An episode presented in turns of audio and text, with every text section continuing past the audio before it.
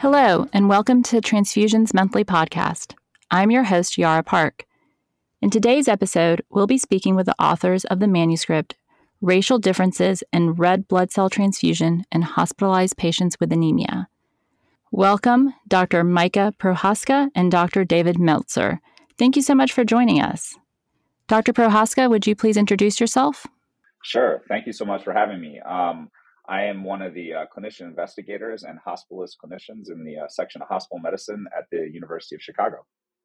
Thank you. And Dr. Meltzer, can you introduce yourself? Sure. Um, I'm David Meltzer. I'm chief of the section of hospital medicine at the University of Chicago. And I'm, um, in addition to being a physician, a PhD in economics. And I have secondary appointments in the School of Public Policy and the Economics Department. Thank you. So, can we start with a summary? Can you tell our listeners about your paper? Sure. So, this uh, paper was looking at um, transfusion uh, differences by uh, patient uh, race. And um, we sort of started off thinking that we wouldn't find any um, differences because there's no real clear um, guidelines or empiric evidence to um, support that practice. And it turns out that we actually did find some differences. Um, they're not straightforward. Um, what, what, we saw was that in some instances, patients were under transfused, particularly African Americans, and in other instances, patients were over transfused, um, particularly whites. We didn't really see any differences in the number of um, units of red blood cells that patients were getting by race. Um, so they were mainly in, in the sort of over and under transfusion category. Um, but we don't have a real good explanation for why these differences exist. Um, and so I think um, sort of the, the conclusion of the paper was that we, we need to be aware of these and sort of now the next step is to identify what some of the causes of these differences may be. So you mentioned both over and under transfusions. I think that's a really good point in this paper. So was it that African Americans were under transfused or were whites over transfused? Do you have an opinion about which way it leans or is it a little bit of both?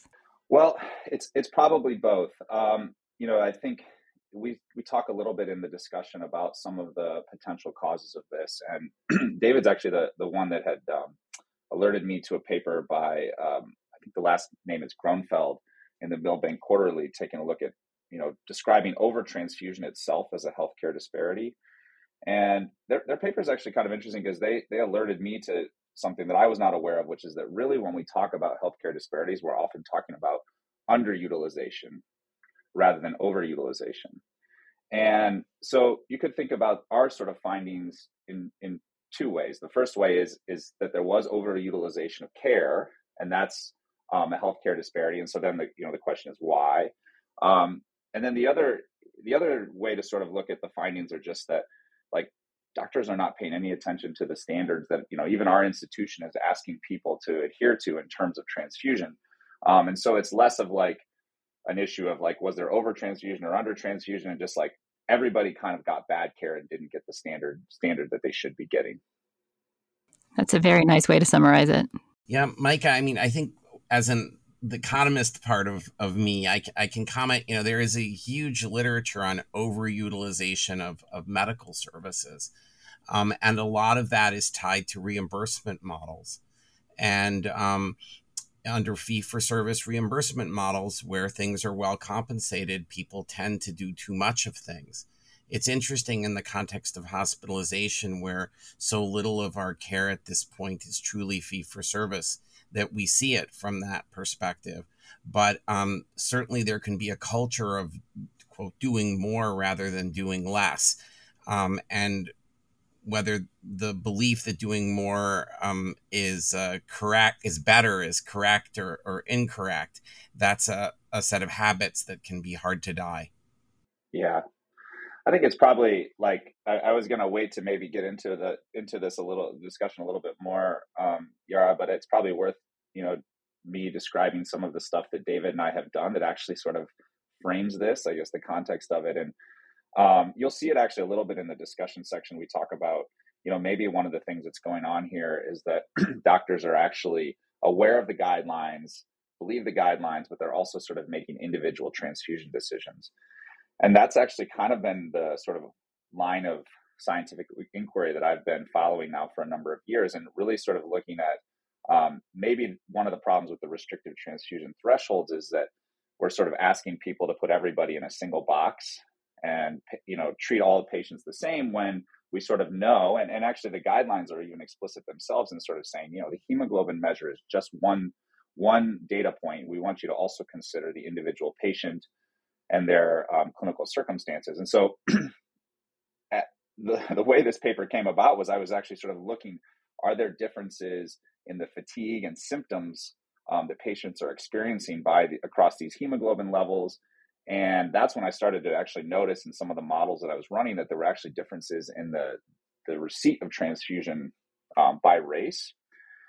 So going back to your question about, well, you know, what could be one of the causes of over, overutilization? It, it could be that doctors are sort of taking a look at some patients and saying, I think this, you know, I know that their hemoglobin is seven five, or I know that their hemoglobin is eight five, but I think they're symptomatic. Or I also know that, you know, 15 months ago, their hemoglobin was 9.5. And so I think it's important that I give them this unit of blood, even though they're not actively bleeding, even though I know and I believe all the restrictive transfusion data, I think it's important to give them this unit of blood. Um, that wouldn't explain why we see differences by race, um, but it could explain at least the overutilization part. So you kind of alluded to my next question, which is how did you come up for that with the idea for this study? Yeah, I, I, really was actually this actually came out of uh, work that we were doing in another paper where we had seen actually significant differences in the symptoms that um, males and females experience with anemia, which which has some physiologic um, uh, basis to it, which is that you know females have a slightly lower hemoglobin level, and there's actually a, a sort of a you know number of observational studies that have shown um, differences in fatigue level um, in the outpatient setting um, in patients with anemia. So I thought, well, this would be kind of interesting because we're, you know, we're allowing patients to have much lower hemoglobin levels in the hospital. I wonder if these differences in fatigue level by sex are still present. And um, turns out that they are. It's not huge and um, fairly nuanced. But as I was doing that work, that's where I really started to see that race was a predictor of receipt of transfusion, and that's what led me down um, the pathway towards this analysis. So you mentioned the anemia and quality of life study you're doing you were doing when you discovered this. Can you tell us a little bit more about that one? Yeah, so um, it's actually been a number of, of years now. Um, it's the uh, I have an NHLBI K23 award, and it's the um, core of the work that I've been doing there is really looking at the effect of red blood cell transfusion on um, an outcome called fatigability, which is your fatigue in the context of the amount of activity you have. It's a little bit of a funny word, uh, but it, it, came out of literature at the National Institute on Aging, where they've been thinking about fatigue a lot and trying to solve it as a sort of scientific problem and recognizing that it's a subjective, self reported measure. And so that makes it really hard to actually compare fatigue levels across patients that have totally different levels of activity. So, fatigability is measuring your fatigue after a standardized um, activity which makes it possible then now to compare fatigability and ultimately fatigue across patients. So I came across this this literature in the NIA on fatigability and realized that you know in the transfusion world this has been a long-standing problem, which is like do we transfuse patients for symptoms? Um, and the primary symptom of anemia is fatigue. So should we transfuse a patient in the hospital for fatigue? And um, as far as I know, the only real study, the only real trial that's looked at that is is uh, Jeff Carson's Focus study, and they sort of were looking at fatigue. I think at 60 and 90 days after randomization, which is probably too far long to have long to have sort of really determined whether the transfusion strategies, liberal or restrictive, actually affected fatigue. And they had some loss to follow up, which also made the analysis sort of complicated but there's a whole bunch of observational data sort of looking at this question um, and then a few other trials that have sort of looked at broad quality of life measures but not sort of specific symptoms. So that was the work really or that's the work that we're sort of doing and continuing to do um, that this came out of. Yeah. Uh, l- let me elaborate uh, just a, a little more about about why i think fatigability is such an important concept. You know the, the challenge is is that if if someone is anemic and and is experiencing fatigue because of it. They, they may not be very active because of that fatigue. And if you go ahead and intervene and you transfuse them and their fatigue is relieved, they may respond by being more active. And in the context of becoming more active, they may in turn um, experience um, more fatigue. So if you try to measure the success of your intervention by only measuring fatigue levels, you may find no effect because the real benefit is increased activity. So the, the beauty of fatigability is that it, as Micah said, describes your fatigue level in the, the context of a given level of activity. And um, ultimately, for these studies, I think where Micah's work is leading is that if we really want to understand the effects of interventions um, to address anemia and, and fatigue jointly, we need to incorporate activity as well and, um, and probably direct measures of fatigability. So, as an economist, I'm super interested in this because it's, it's so behavioral. Yeah, and I think that the other like the other thing is when we think clinically about transfusing patients um, for fatigue, like we definitely care that their fatigue gets better, but implicit in that is also that they're going to be more functionally active once they're discharged from the hospital, and that's sort of this long distal outcome that we actually are sort of targeting when we think about like, oh, I want to make them feel better, I want their fatigue to be better, I really want them to get up and, and have functional recovery, and I think the key thing is that fatigability is sort of uniquely able to answer this as an outcome um, in a way that the transfusion world really hasn't sort of uh, you know looked at um, in any real significant meaningful way particularly in a trial and so that's what makes it so exciting and promising yeah i'd never heard the term fatigability but i think that's a great way of thinking about it because fatigue is such a it's just such a hard measure uh, you know when people when clinicians say, "Oh, yeah, I need to transfuse because they're fatigued," you know, I'm fatigued some days too, but it's a it's it's just a different thing. So I, I like the fatigability. So you mentioned that this all came out of the study of symptomatic anemia, and that women and men feel the symptoms of anemia differently. Did you look at, and I can't remember in the paper, but did you look at differences in transfusions between men and women? Was there a difference there, like there was between the races? Yeah, and we didn't see any differences. Um, and actually, we also looked uh, at, at, the differences in symptoms by race as part of this paper, because again, it came out of that analysis, and we also didn't see any differences in symptoms by race either. Interesting. So I know you said that you're not sure why the difference between the frequency of transfusion between the African Americans and the white patients was there, but if you had to speculate, what do you think, or what are your leading theories? I I think I would go back to um, probably the discussion we were just having. Like I, I think that most clinicians are making individual transfusion decisions in patients um, in ways that they're sort of justifying with respect to restrictive transfusion.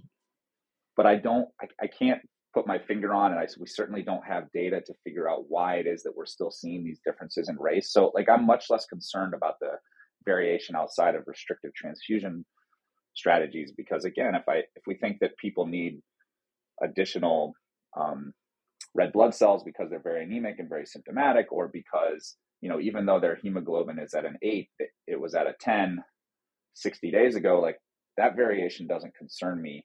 Um, i don't have a great sense of why we would see variation though in individual clinical characteristics uh, or the, in the decision to transfuse based on individual clinical characteristics based on race.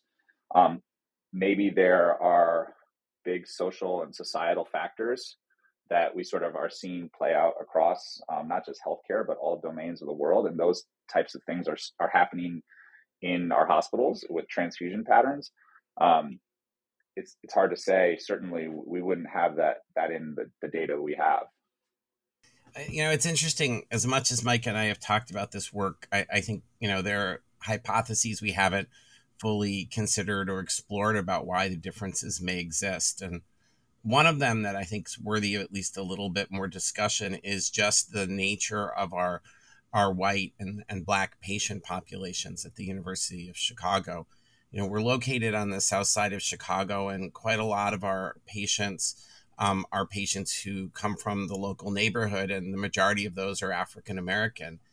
And then a, a, a, disproportionate fraction of our, our white patients um, come from a longer distance.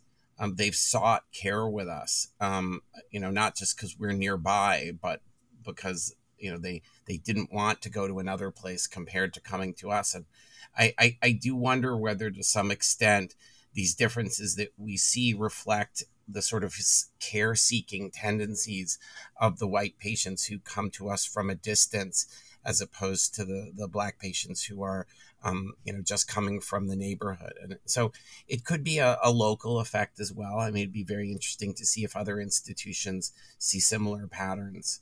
D- david you probably I, I, I, thought you've written some papers about um, patients asking for or requesting things, not necessarily transfusion, um, but you know, I thought I remember there was one in particular about discharge. When am I going to be discharged? And if you ask that question, you're more likely to be discharged. And so maybe that's is that sort of along the lines what you're thinking here yeah yeah i mean there's there's no question that we see clinicians being responsive to patient need or request or preference whether that's to stay in the hospital um, longer or to get out of the hospital sooner or to um, take an antibiotic if they've got what's probably a viral illness um, or not take antibiotics or medications. So, um, you know, patient preferences matter. And of course, there are good reasons why they, they should. Um, um, so it, it's quite possible that that's part of what's going on here. But, you know, that's an untested hypothesis at this point. Yeah, but it would make sense if if you're driving and you're passing Northwestern, Rush, UIC, North Shore to come from the north side down to the south side, maybe there's a level of engagement with your own healthcare that when someone says you have anemia, you're more willing to say, "What does that mean?" and should I, oh, oh, should I have a transfusion to fix that? Yeah, it's a really interesting point. And patients definitely do request transfusions because I've had clinicians request a unit of blood. And when I call and ask why, because the patient doesn't meet our criteria, they say, well, the patient wants it. So that may have something to do with it. You know, one other thought I, I had as we're, we're, sitting here is I think one of the interesting things about the work that we've done is that we're looking at general medicine patients, which, you know, many of the, at least the trial, the transfusion trials are focused on really specific patient populations and not sort of looking at general medicine patients.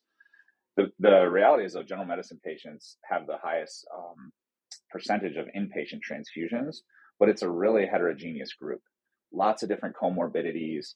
Um, you know, will skew older, but all age ranges. Um, and so there's probably a lot more clinical variability in our patient population that was seen in this study than you would sort of see in a typical transfusion trial. And that again could speak to some of these differences in individual patients that doctors are recognizing that aren't fully captured either in the, the transfusion guidelines or in the trial data. So, thinking of other potential causes for either over transfusion and or under transfusion in the African Americans, do you think there was a difference within providers, such as provider experience or uh, training, or something per- provider specific? It's interesting. I'm not sure. The, the training would be would be kind of fascinating. I think there's probably, even though I was trained in an era where restrictive transfusions were practiced, um, I think my sense of the the younger trainees is they're they're much more adherent to them, and so it'd be kind of interesting to look across the providers. I think one of the, the things that we described in the paper as a limitation is it'd be really interesting to see um, the provider data know you know how many providers were saying we think you should get a transfusion and having patients say no.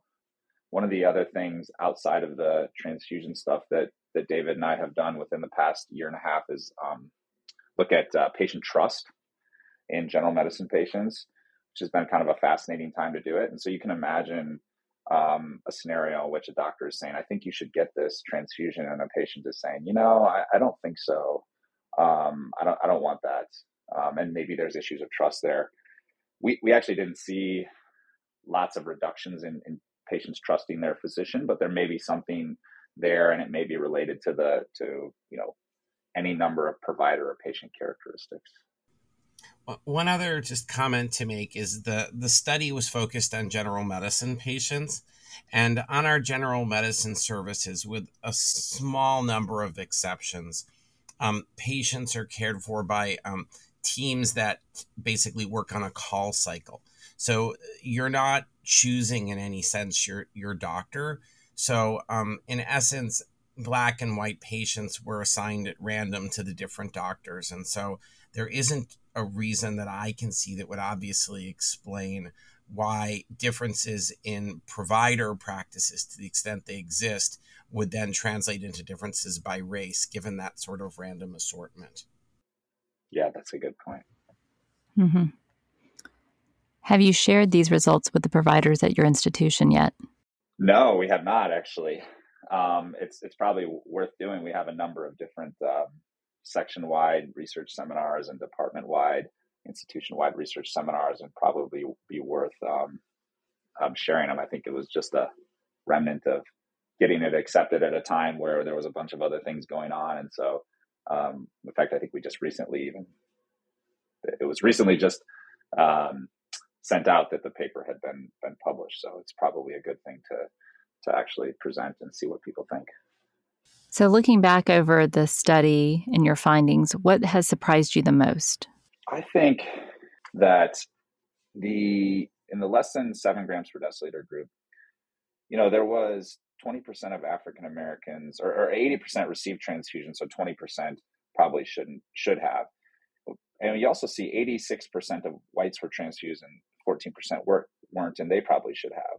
Um, and then 92% of other race were transfused and 8% were not, and they, and they probably should have. So I'm really kind of interested, I think, in that group. I can come up with some scenarios for this the hemoglobin between 7 and 7.9 group and even the 8 to 8.9 group. Um, but that group, I'm not, I, I can't figure out. I would, I would have thought based on how um, well versed people appear to be in restrictive transfusion practices and how adherent they seem to suggest that they are, I would have thought that we would have been like 95 and 99% transfusion in all of those groups. Um, and so I'm, I think that's the group that I'm most surprised by, uh, that there's variation there. David, what about you? What surprised you? I actually think it's the it's the same thing. Um, I, I I don't understand why those folks weren't transfused, and it's interesting. Um, we haven't gone back and looked at charts and tried to figure out if there are stories there that you know come through in the notes that didn't come through in our empirical analysis, and it feels like it's worth doing. I think the point you made about did the clinician recommend the transfusion and the patient refused, does that lead back to uh, physician trust? That those are all really good questions. You're right, because 20% of patients not getting a transfusion at a less than seven seems very surprising. Yeah, I mean, if you told me it was 5%, I could think, well, okay, maybe there's circumstances that we weren't able to capture in this data.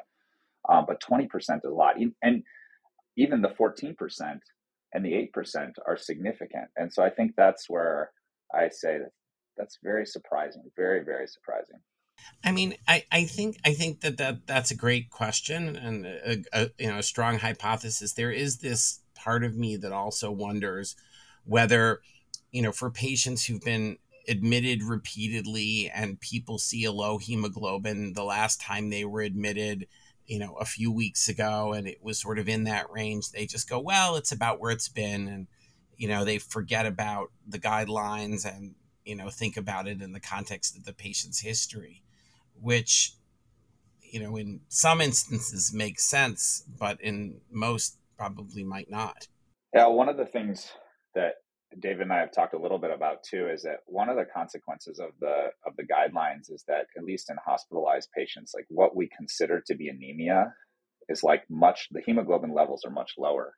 And so we've actually done some kind of interesting stuff and we don't quite have the data yet but we're sort of trying to capture this where probably 10 years ago, if a patient had a hemoglobin of 10, the provider, they may not, they may or may not have given a transfusion because um, they might have known about some of these trials, but they probably would have recorded it in the problem list.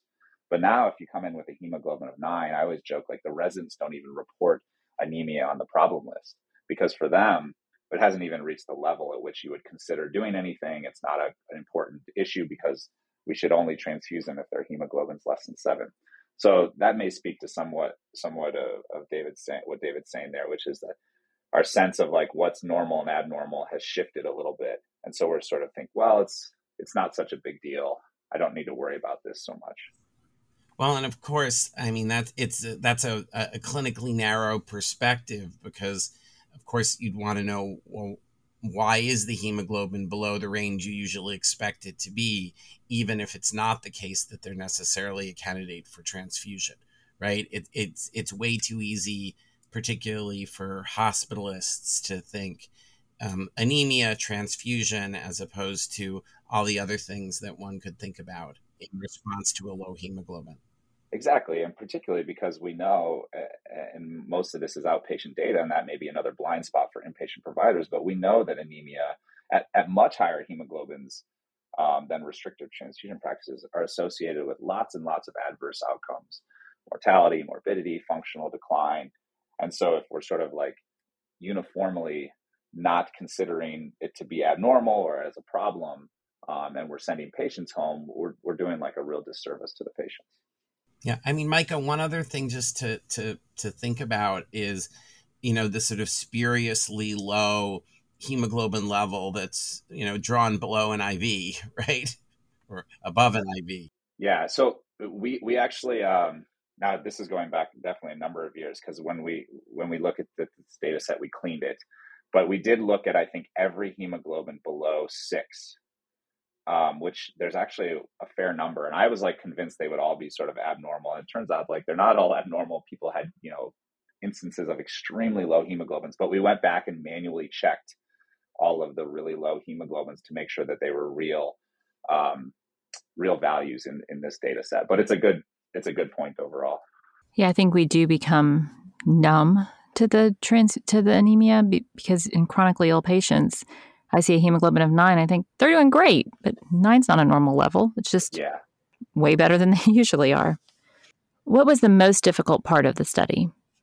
I think it was, this is probably every paper uh, ever, but I, I think trying to really think through, you know, definitely the regression models and trying to think, have I, have I really missed something? Um, this is obviously a very sensitive subject and you want to make sure that you're, you know, being really diligent and thoughtful um, rather than sort of quick and and firing off you know the, the models to produce a, a result. So i think we spent a lot of time like are we missing something? Did we not think about the populations right? Is there some some hidden spot within the data that we've not considered? And so i think you know trying to find the right model trying to make sure that the model um, was stable and that these coefficients really represented what we were seeing was probably the most difficult part and you know definitely the part that took the longest. So what's next for you? Where do you go with this data from here? So i think you know that like I, I said the you know my real interest is looking at the effect of red blood cell transfusion on on patient symptoms and looking at how individual chemical characteristics may influence, you know, not just the need for a transfusion, but a response to transfusion. And so that's sort of where I spend the majority of my time. And I think this fits within that and trying to figure out like, is there something about individuals um, that the clinicians are, again, recognizing the restrictive transfusion guidelines, but sort of making their own decisions clinically? And is that what we're seeing? Um, and where is the heterogeneity across patients where some are getting it and some are not?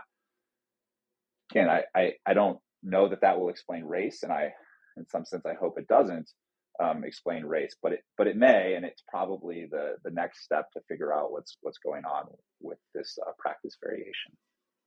And that's our show. Thank you to Dr. Prohaska and Dr. Meltzer for joining us for a really great discussion. This has been Yara Park for Transfusions Monthly Podcast. See you next time.